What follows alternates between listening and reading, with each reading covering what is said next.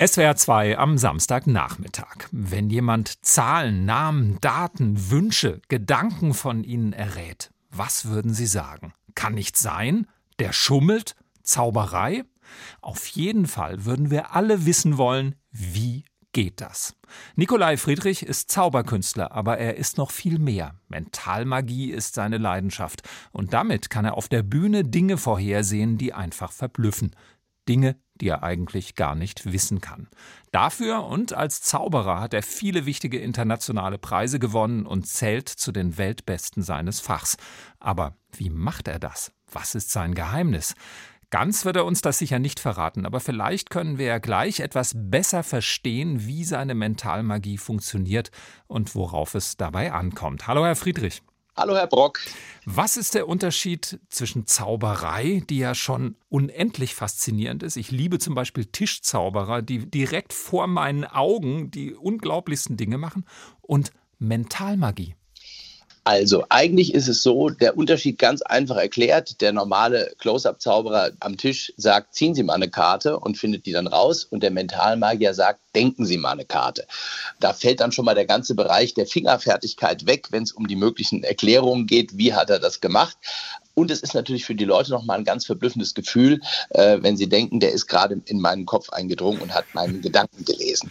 Letztendlich bedienen sich die Mentalmagier noch ein paar anderer Methoden, eben nicht nur Fingerfertigkeit und Ablenkung, sondern auch wirklich dem Wissen sozusagen, wie funktionieren Menschen, wie denken Menschen und wie sind wir beeinflussbar, manipulierbar. Und damit kann man auch erstaunliche Dinge zeigen. Das heißt, Sie haben gelernt, das Verhalten von Menschen zu lesen, einzuschätzen, zu manipulieren, in unsere Köpfe reinzuschauen. Was ist da das Entscheidende? Körpersprache, Psychologie, Menschenkenntnis, Suggestion? Es ist eine Mischung aus genau allem, was Sie gerade aufgezählt haben. Es, es fügt sich alles zusammen. Also manchmal äh, reicht es eben nicht nur auf Körpersprache zu gehen. Körpersprache ist auch so eine Sache. Das funktioniert leider nicht, wie man es in den Büchern meistens liest, wie ein Kochbuch. Wenn er jetzt die Hände verschränkt hält, ist er desinteressiert. Und wenn er die Hände offen hat, ist er interessiert. Vielleicht ist der Person auch gerade kalt. Also das ist bei Körpersprache immer sehr, sehr schwierig. Mhm. Eigentlich kann man nur wirklich Rückschlüsse ziehen auf das, was die Person denkt, anhand von Körpersprache, wenn man auch weiß, dass die Reaktion, die man gerade sieht, eine unbewusste Reaktion ist. Weil eigentlich kann ich meine Körpersprache ja auch sehr gut steuern. Wenn ich gelesen habe in einem Buch, der Lügner guckt im Moment der Lüge weg, wissen Sie, was ich dann mache, wenn ich sie anlüge? Dann gucke ich sie schön an. Klar. Also genau, also das ist ein bisschen gefährlich mit der Körpersprache. Das ist ein Baustein ähm, und dann gibt es eben auch Methoden für mich, um sicherzustellen, ist das jetzt eine unbewusste Reaktion, die ich sehe oder vielleicht eine bewusste, die mich in eine andere Richtung lenken will. Es ist ein, ein Puzzle aus ganz vielen verschiedenen Teilen, was dann den Eindruck erweckt, dass man tatsächlich Gedanken lesen kann. Trotzdem haben Sie natürlich irgendwie gelernt, Körpersprache und alles andere richtig gut zu lesen. Was ist das Geheimnis der nonverbalen Kommunikation? Also grundsätzlich verfügt ja jeder Mensch erstmal über die Fähigkeit, Körpersprache zu lesen. Wenn man jetzt ganz übertrieben mal extreme Gesichtsausdrücke sieht, weiß jeder, der ist gerade sauer, der freut sich gerade, der ist traurig. Das, das können wir einfach Menschen ansehen. Und letztendlich durch viel Training kann man das Ganze einfach verfeinern. Das nennt man dann Micro-Expressions sozusagen. Also dann können einem schon kleine Gesichtszüge verraten, was gerade vorgeht. Aber letztendlich ist das kein Geheimwissen, das kann man anhand von Literatur sich selber beibringen. Aber man braucht wahrscheinlich schon eine sehr gute Intuition, um so weit zu kommen, wie Sie gekommen sind, oder? Naja, Intuition klingt immer so ein bisschen esoterisch, ist es aber gar nicht. Intuition kommt eigentlich daher, dass wir alle über ein Unterbewusstsein verfügen. Das hat wirklich jeder und unser Unterbewusstsein kann auch erstaunliche Dinge, zum Beispiel Autofahren. Ich weiß nicht, ob Sie das schon mal bemerkt haben. Sie fahren von A nach B und haben zum Beispiel über Ihre Steuererklärung nachgedacht und sind aber perfekt gefahren, also geschaltet, äh, geblinkt, Gas gegeben, gebremst. Das hat alles ihr Unterbewusstsein gemacht. Und unser Unterbewusstsein kann eben nicht nur das, das nimmt viel mehr wahr als unser Bewusstsein. Unsere bewusste Wahrnehmung ist total beschränkt und wir merken das gar nicht. Das ist ein großes, ist die größte Illusion für mich, die unser Gehirn für uns selber erzeugt, dass wir glauben, alles, was wir vor uns sehen, wahrzunehmen. Das ist überhaupt nicht so. Wir können maximal sieben Dinge gleichzeitig wahrnehmen. Wenn wir uns auf was konzentrieren, sinkt die Zahl noch rapide. Und genau deswegen ist es so, dass unser Unterbewusstsein zum Beispiel Sachen wahrnimmt, die unser Bewusstsein gar nicht mitkriegt, weil es gerade mit was anderem beschäftigt ist. Zum Beispiel, wenn die Stimmlage nicht zum Inhalt des Gesagten passt. Und dann melden sich so die Antennen, die Intuitionsantennen und sagen, hm, ich habe hier ein komisches Gefühl. Und das ist gar nicht übersinnlich. Das ist tatsächlich es gibt da handfeste Gründe für, dass unser Unterbewusstsein einfach das wahrnimmt. Und das kann man aber auch üben sozusagen. Und wenn mhm. man das aber auch weiß, dass das nicht esoterisch ist, sondern dass das tatsächlich existiert, kann man da auch anders mit umgehen und drauf hören. Aber trotzdem entlocken Sie Menschen ja private Gedanken. Also auf eine Art lesen Sie deren Gedanken. Was, was schaffen Sie zum Beispiel? Ich habe gelesen, Sternzeichen, PIN-Nummern, Getränkewünsche und die verrücktesten Dinge lesen Sie da heraus. Das genau, mache ich doch genau. nicht durch meine Fußstellung oder durch ein Zucken Richtig. des Augenwinkels. Da haben Sie absolut recht und das funktioniert auch nicht so, dass ich jemand einfach nur angucke und weiß, was er denkt. Wenn man das wirklich jetzt über einen, sage ich jetzt mal, psychologischen Prozess machen will, das sieht für Sie jetzt nicht so aus, aber dann nähert man sich langsam an. Es ist immer ein kommunikativer Prozess, also man muss mit der Person sprechen, man muss die Kommunikation kontrollieren und dann geht man Schritt für Schritt sozusagen. Immer weiter engt man das Ganze ein, bei einem Wort Buchstabe für Buchstabe, bei einem Gegenstand, den man sucht, Step by Step, erst die Richtung links, rechts, dann vor, zurück und so nähert man sich dem Ganzen an. Aber bei all dem muss man sagen, mentale Magie ist eine Mischung aus Psychologie, Suggestion und auch Zauberkunst. Das heißt, es spielen auch Methoden eine Rolle, die Zauberkünstler anwenden, denn sonst würde das Ganze nicht so verblüffend sein. Also wenn ich jetzt immer nur sagen würde, ist die Münze in der rechten oder in der linken Hand, was man mit psychologischen Prinzipien ganz gut machen kann, dann wäre die Show nicht so verblüffend, wie wenn ich am Ende sechs Lottozahlen sagen kann oder eine PIN-Nummer. Also da muss man schon noch eine kleine Schippe drauflegen. Also Lottozahlen können Sie offensichtlich nicht zuverlässig voraussagen, sonst würden wir uns jetzt nicht mehr unterhalten, oder? Ich kann sie tatsächlich zuverlässig voraussagen und mache das auch allerdings mit einer einzigen Einschränkung. Das klappt nur auf der Bühne. Und das ist mein Problem. Auf der Bühne kann ich alles. da habe ich auch das Gefühl, echt zaubern zu können, weil die Reaktionen meiner Zuschauer mir das Gefühl geben. Im wahren Leben bin ich noch nie über drei Richtige hinausgekommen. Aber auf der Bühne jeden Abend sechs Richtige, das klappt eigentlich immer. Was ist eigentlich das Schönste als Zauberer, wenn die Menschen erstmal reserviert sind und dann am Schluss nur noch fassungslos da sitzen und ihnen absolut folgen? Ja, das ist tatsächlich schön. Also wir haben ja in unserer heutigen Gesellschaft das Staunen so ein bisschen verlernt. Eigentlich könnten wir den ganzen Tag staunen und wir machen es nicht. Jedes Smartphone, was wir in der Hand haben, ist ein, ein Wunder. Ja, wir haben die gesamte Musiksammlung der Welt in der Hosentasche und das ist alles normal für uns. Ja, auch dass wir Google fragen können und das weiß auf jedes eine Antwort. Wir staunen da gar nicht mehr drüber. Und das ist eigentlich ein bisschen verwunderlich. Und das Staunen ist so ein tolles, großes Gefühl. Und das ist auch für mich dann ein tolles Gefühl, wenn ich Menschen dieses Erlebnis in meiner Show schenken kann, dass die plötzlich wieder da sitzen und wieder mit Kinderaugen schauen und sagen, wow, das gibt's ja gar nicht. Das ist für mich ein tolles Gefühl und auch für die Menschen schön, weil ich glaube, dieses Staunen, dieses Dinge für möglich zu halten, was man vorher für unmöglich gehalten hat, das inspiriert auch. Wie groß ist Ihre Angst vor dem Scheitern, dass mal ein Trick schief geht oder dass Sie eben was nicht vorhersagen können, was Sie groß angekündigt haben? Also, wenn ich etwas Neues entwickle, dann gehört das Scheitern leider zum Entwicklungsprozess. Also wenn es wirklich was Neuartiges ist, dann muss man gewisse Fehler machen, um aus den Fehlern auch äh, zu lernen wenn man das dann viele Jahre aufgeführt hat, dann kommt man an den Punkt, wo man sagt, jetzt ist eigentlich jeder Fehler schon mal passiert. Jetzt bin ich relativ zuversichtlich, dass das nicht mehr passiert. Und dann hat man ein gewisses Selbstvertrauen, mit dem man dann auch auf die Bühne geht. Es kann aber immer mal was Unvorhergesehenes passieren und dann muss man auch ein bisschen improvisieren können. Tatsächlich ist es so, dass in den meisten Fällen die Zuschauer gar nicht merken, wenn etwas Unvorhergesehenes passiert, weil wenn ich das frühzeitig merke, kann ich umstellen und mich dann anpassen. Wenn es allerdings mal schief geht, dann je nachdem ist es kein großer Beinbruch, wenn man nah daneben liegt. Also wenn ich jetzt statt der Zahl 5 die Zahl 4 habe oder statt der Pik 4 die Kreuz 4, dann liegt das ja noch nah beieinander. Und ansonsten kann man es auch machen wie bei einem Artist, dass man sagt, das erste Mal hat es nicht geklappt, ich mache es nochmal. Manchmal erhöht das sogar auch die Spannung. Klar, natürlich. Ja, dann machen wir doch jetzt mal einen kleinen Test, der uns entweder zum Staunen bringt oder vielleicht das Scheitern beinhaltet. Denn oh, Sie können ja auch in Ihrer aktuellen Show Magie ganz nah, machen Sie das, dass Sie auch übers Telefon Dinge rausbekommen. Das heißt, Sie müssen den Menschen gar nicht äh, direkt sehen und seine Körpersprache lesen. Also können Sie auch was mit mir machen. Wir kennen uns nicht. Und Nein, wir haben nichts heimlich abgesprochen. Sie ja. haben mir nicht verraten, was Sie, was Sie denken, so, oder was Sie denken Nein. werden. Ja, nein, okay. Okay, dann versuchen wir mal was. Äh, denken Sie sich mal einen Song, ein Lied aus. Ich denke, das passt ganz gut zum Radio. Mhm. Ein, einen Song. Haben Sie einen im Kopf? Ja. Wunderbar. Und haben Sie auch den Text vor Augen des Songs? Ja.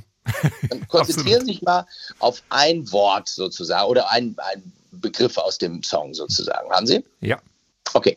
Ähm, denken Sie jetzt als allererstes mal an die Sprache. Ist der Song auf Deutsch oder auf Englisch? Nur denken. Und ich will, dass Sie jetzt, Sie müssen sich entscheiden. Sagen Sie immer ja. Sie sagen einfach bei beidem ja. Ich frage Sie jetzt, ist es Deutsch, ist es Englisch? Und Sie sagen immer ja. Okay. Das heißt, einmal lügen Sie. Ich versuche zu erkennen, wann. Okay. Ist der Text des Songs, den Sie gedacht haben, äh, Deutsch? Ja. Oder ist der Text des Songs, den Sie gedacht haben, Englisch? Ja. Okay, das zweite war gelogen, es ist ein deutscher Songtext. Ist das richtig? Jetzt dürfen ja. Sie die Wahrheit sagen. Potzblitz. okay. Klar? okay, das war schon mal gut. Wir, wir, nähern uns langsam an. Das war jetzt noch 50-50 sozusagen. Ja? Dann ähm, denken Sie doch mal an den Namen des Interpreten. Ja. Gibt es einen Vornamen und einen Nachnamen wahrscheinlich? Ja. Denken Sie mal an den Vornamen oder den Nachnamen. Nicht ja. sagen was. Haben Sie? Ja. Okay. Eins, zwei, drei, vier. Sie haben den Nachnamen gedacht, ist das richtig? Ja.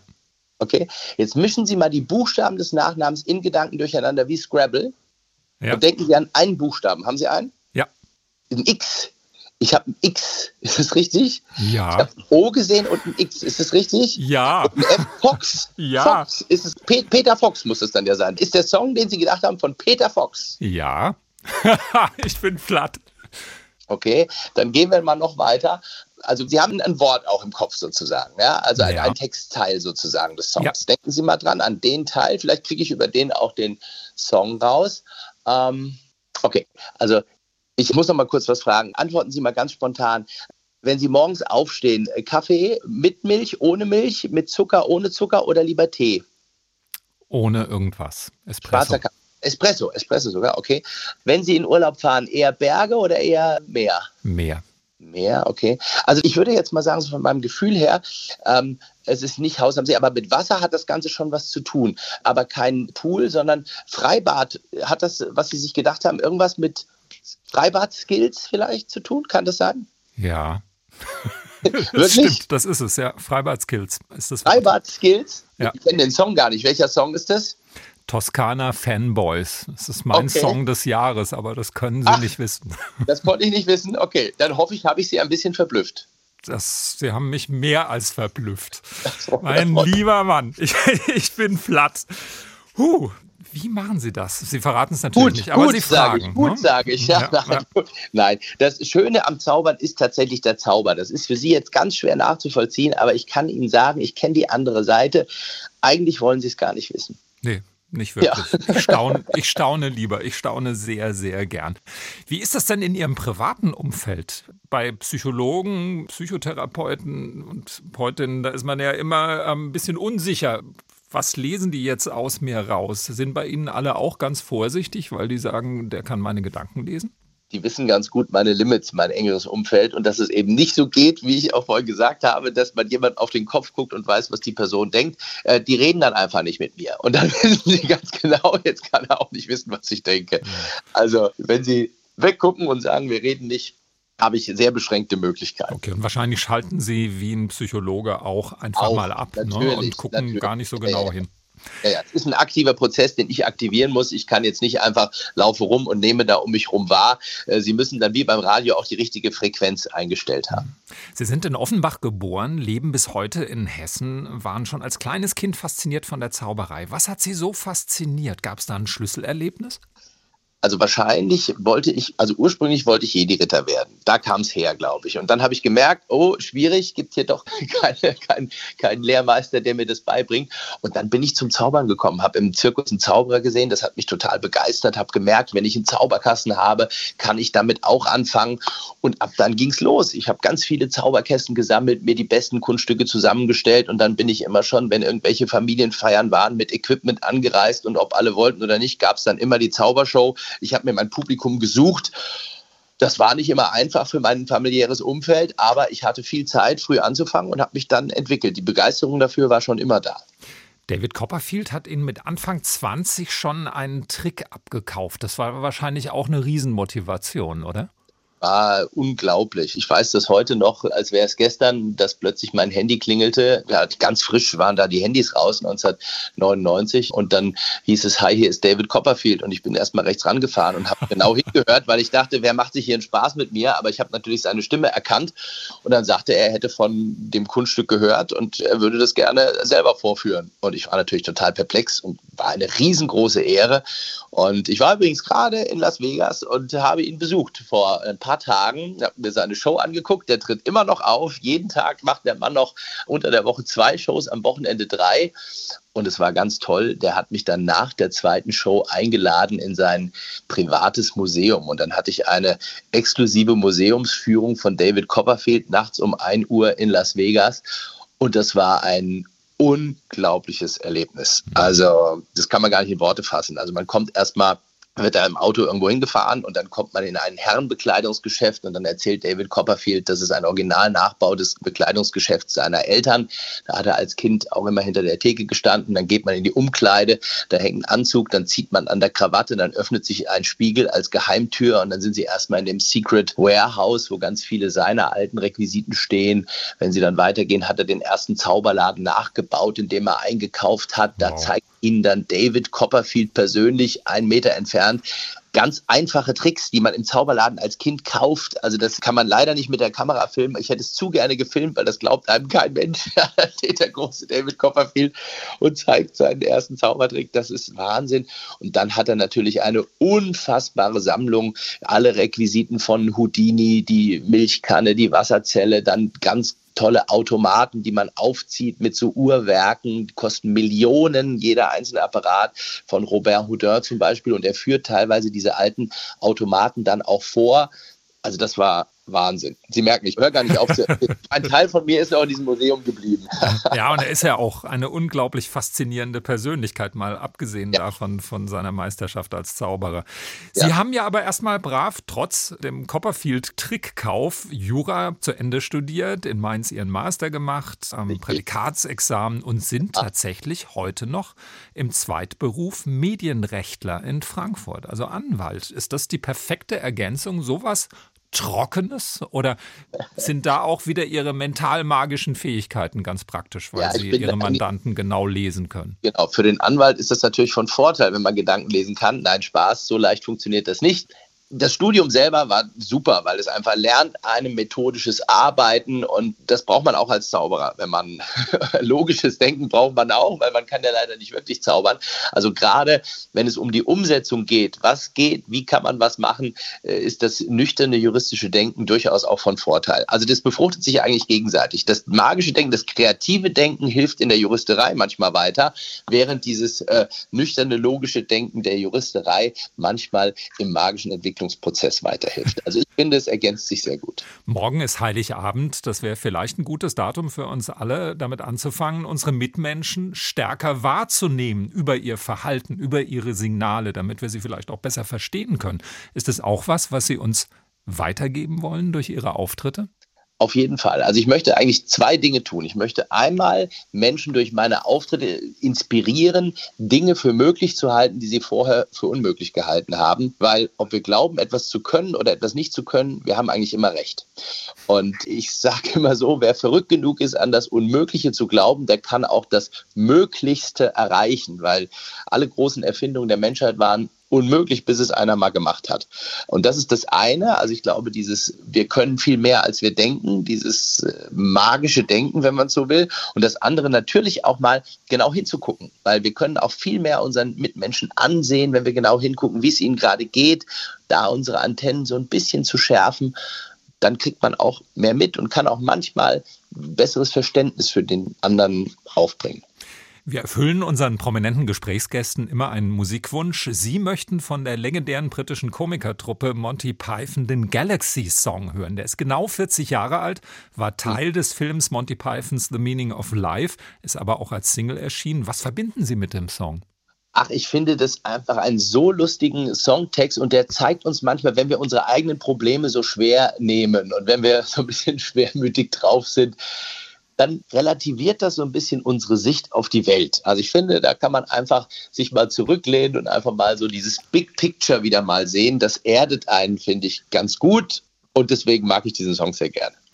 Ich bin mir sicher, ganz viele unserer Zuhörerinnen und Hörer sind neugierig geworden. Wenn das so ist, Sie können Nikolai Friedrich auf der Bühne erleben für sein Programm Magie ganz nah mit Stil, Charme und Methode am 28. Dezember im Kurfürstlichen Schloss in Mainz. Gibt es noch ganz wenige Karten und am Silvesterabend auch in der Jahrhunderthalle in Frankfurt Höchst.